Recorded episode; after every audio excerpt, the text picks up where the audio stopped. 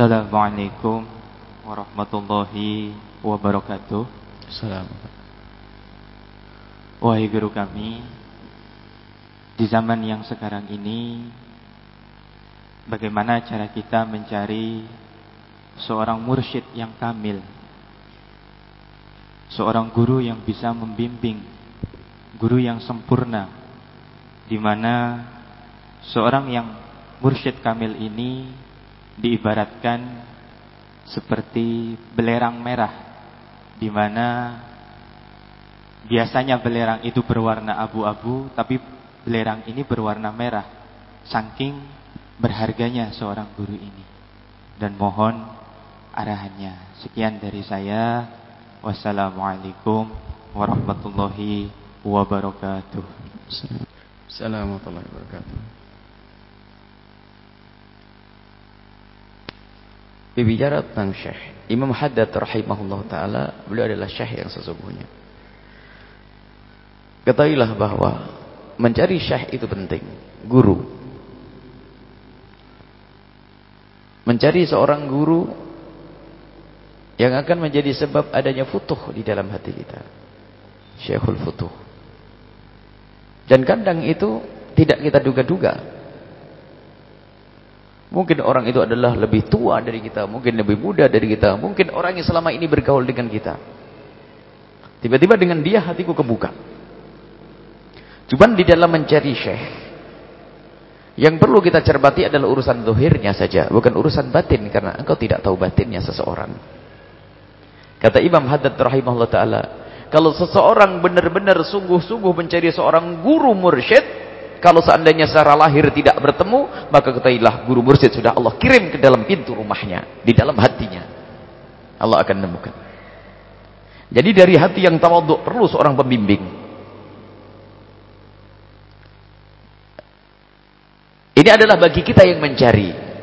Tapi bagi orang yang merasa jadi guru mursyid, ingat Dr. Buti pernah bercerita, guru mursyid di Syam itu jadi murid saja gak pantas apalagi jadi guru perilakunya tidak memberikan contoh yang baik. Lihat maunya aneh-aneh tok kami berkata di Syam di Indonesia insyaallah. Wallah alam lebih baik insyaallah. Itu di Syam ada cerita di Syam. Kadang tidak punya ilmu bapaknya meninggal dunia langsung naik pangkat jadi guru mursyid. Tidak mengerti ilmu kemahiran Masya Allah. Sebab seorang mursyid ayyakuna aliman di furu'i syariati. Di samping akidahnya benar dia mengerti furu' syariah tidak mungkin menjadi seorang mursyid kalau dia seorang bodoh. Mursyid itu memberikan petunjuk, bimbingan bagaimana orang bodoh. Bukan gara-gara bapaknya mati langsung naik pangkat. Itu bukan mursyid itu. Mursyid harus alim dia. Jadi carilah sudahlah dengan hatimu husnudon bahkan sampai sebuah ketika husnudon. Suatu ketika ada orang yang percaya gurunya sebagai seorang guru mursyid. Secara lahir tidak ada maksiat sudah cukup. Kalau ada kesalahan satu dua wajar dia manusia. Kita tidak mursyid kita bukan seorang nabi yang tidak bersalah. Akan tapi ada seorang baik adalah di saat melakukan kesalahan dia mudah untuk bertobat. Itu cukup. Suatu ketika ada orang berguru kepada seseorang dan dia percaya dengan gurunya. Allah. Sampai suatu ketika guru saya ingin selalu datang ke tempat ini. Akan tapi saya susah karena saya harus menyeberang sungai. Berikan saya amalan sekiranya bagiku mudah untuk nyebrang sungai. Sang guru mursyid mengatakan, bacalah bismillahirrahmanirrahim seribu kali. Nanti kamu akan mudah. Sehingga sungai itu akan terlihat seperti daratan dan akan berjalan. Dia mengamalkan itu selama seminggu. Betul. Selama mengamalkan seminggu atau sampai 40 hari mengamalkan itu semuanya. Dan ternyata betul. Karena khusnudannya kepada gurunya, diamalkanlah amalan itu. Sampai dia bisa melewati. Setelah sampai di rumah, setelah itu sampai ke rumah gurunya, dia terkaget. Melihat gurunya keluar, dia melihat gurunya langsung pingsan dia. Bangun lagi, pingsan lagi. Bangun lisan ketakutan itu. Sampai dia, kenapa kau? Kenapa kok? Guru, guru, di hatimu penuh dengan ulat. Sang guru kaget. Astagfirullah. Kenapa? Gurunya adalah munafik. Gurunya adalah pendusta. Muridnya tulus. Tapi karena ketulusan murid, dia jadi wali. Cuman setelah itu gurunya itu setelah begitu sadar kalau dirinya itu memang pembohong, rupanya gurunya itu menjadi wali setelah muridnya. Jadi, jadi gurunya menjadi wali setelah muridnya. Jadi ada kesadaran. Artinya ini satu contoh bahwasanya yang penting kita khusnudan kepada orang yang kita anggap guru di mana pun kita berada. Bahkan mungkin, mohon maaf, guru kampung kita mungkin dia. Yang hanya nggak jadi fasolatan sama kita. Tapi orang yang tulus mungkin dia. Tidak maksiat, tidak ini. Secara lahir dia membimbing kita untuk benar. Menjauhkan dari kemungkaran. Perilakunya adalah contoh. Itu sudah cukup. Ada urusan batinnya beliau adalah dengan Allah. Sampai kita diajari. Ya Allah tutuplah mata kami dari aib guru kami. Sebab kalau kita melihat aib guru kita takut kita tidak bisa khusnudan lagi. Kecuali memang maksiat terang-terangan. Lihat kata Imam Ghazali di antara maksiat terang-terangan adalah gunjing, atau jiharan maksiat yang dusta yang terang-terangan. Ada majelis yang ulama kok bergunjing. Iya betul kata Imam Ghazali. Gunjing ngomongin orang ngomongin kayak situ Ustaz sini ah bukan mursyid lagi itu. Biarpun katanya terbang di awang-awang. Kata Imam Ghazali rahimahullah fakihatul fuqaha gunjing. Ini kenapa harus dikhususkan gunjing? Imam Ghazali nyebut masalah gunjingan karena para ulama paling enak itu kalau gunjing omongannya didengar sebab nanti ada bab dalam urusan hadis al-jarh wa ta'dil ada dalam pembahasan ilmu hadis adalah menilai ulama ini pantas tidak diambil ilmu hadisnya kadang-kadang berkembang menjadi penggunjingan. Kalau tidak hati-hati.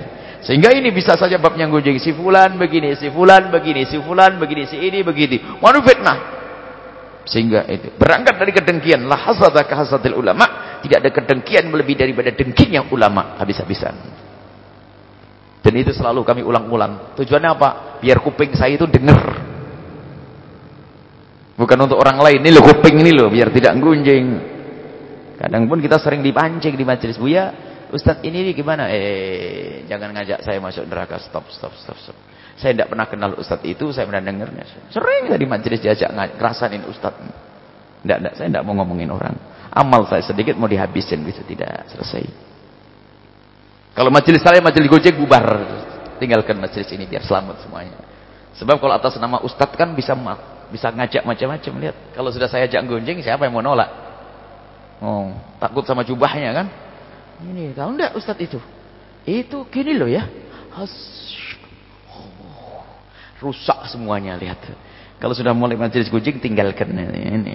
Ada pergi sana sahabat biar saya sendirian. Kalau saya sendirian nggak sempat gunjing saya pasti sebab kalau anda tetap sama saya anda bagian dosa dosanya sama dengan saya yang gunjing Ya, sebab orang kalau sendiri nggak akan coba di kamar sendiri sama tembok gunjing itu tetangga itu kurang ajar nggak ada. Gara-gara ada anda maka saya yang gunjing, maka tinggalkan saya. Ini di antaranya. Syekh Mursyid sangat menjaga hatinya, sangat menjaga hatinya. Bahkan selalu merasa bersalah terus. Ya kayak tadi Imam Junaid al-Baghdadi dikata, apakah seorang wali bisa berdosa? Kalau Allah menghendaki dia akan berdosa. Enggak berani ngomong, tidak berdosa. Masih takut terus, semakin takut. Semakin orang tinggi pangkatnya, semakin takut dia kepada Allah Subhanahu wa taala. Dan ada tanda dan semacam itu. Lihat lahirnya saja, tapi kalau batin bukan urusan kita. Ada pun nanti kalau jangan bawa, saya pengen punya guru musyid kayak Syekh Abdul Qadir. Ada, ada, ada, ntar dulu, ntar dulu, ntar dulu. Hatimu yang menjadikan mendapatkan guru mursyid adalah dari hati yang husnudzon. Selagi tidak terlihat. Sebab suudon itu tidak boleh kepada siapa pun.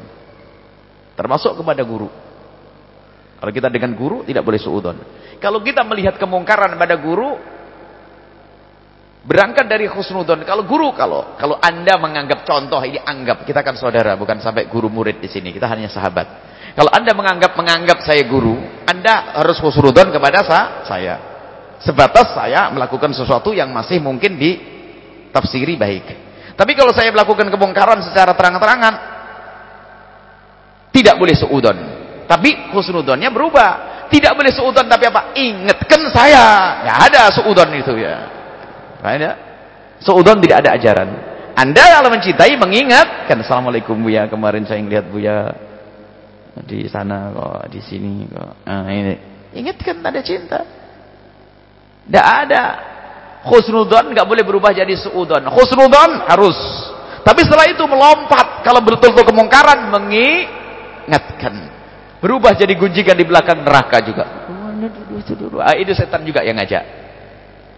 Makanya kita tidak mau diajak gunjing guru-guru, dia hanya mulai tidak, tidak sudah. Kalau ente kenal dia, ayo kita datang, kita tanya, kita ingatkan kalau dia salah. Sebab berguru itu luar biasa.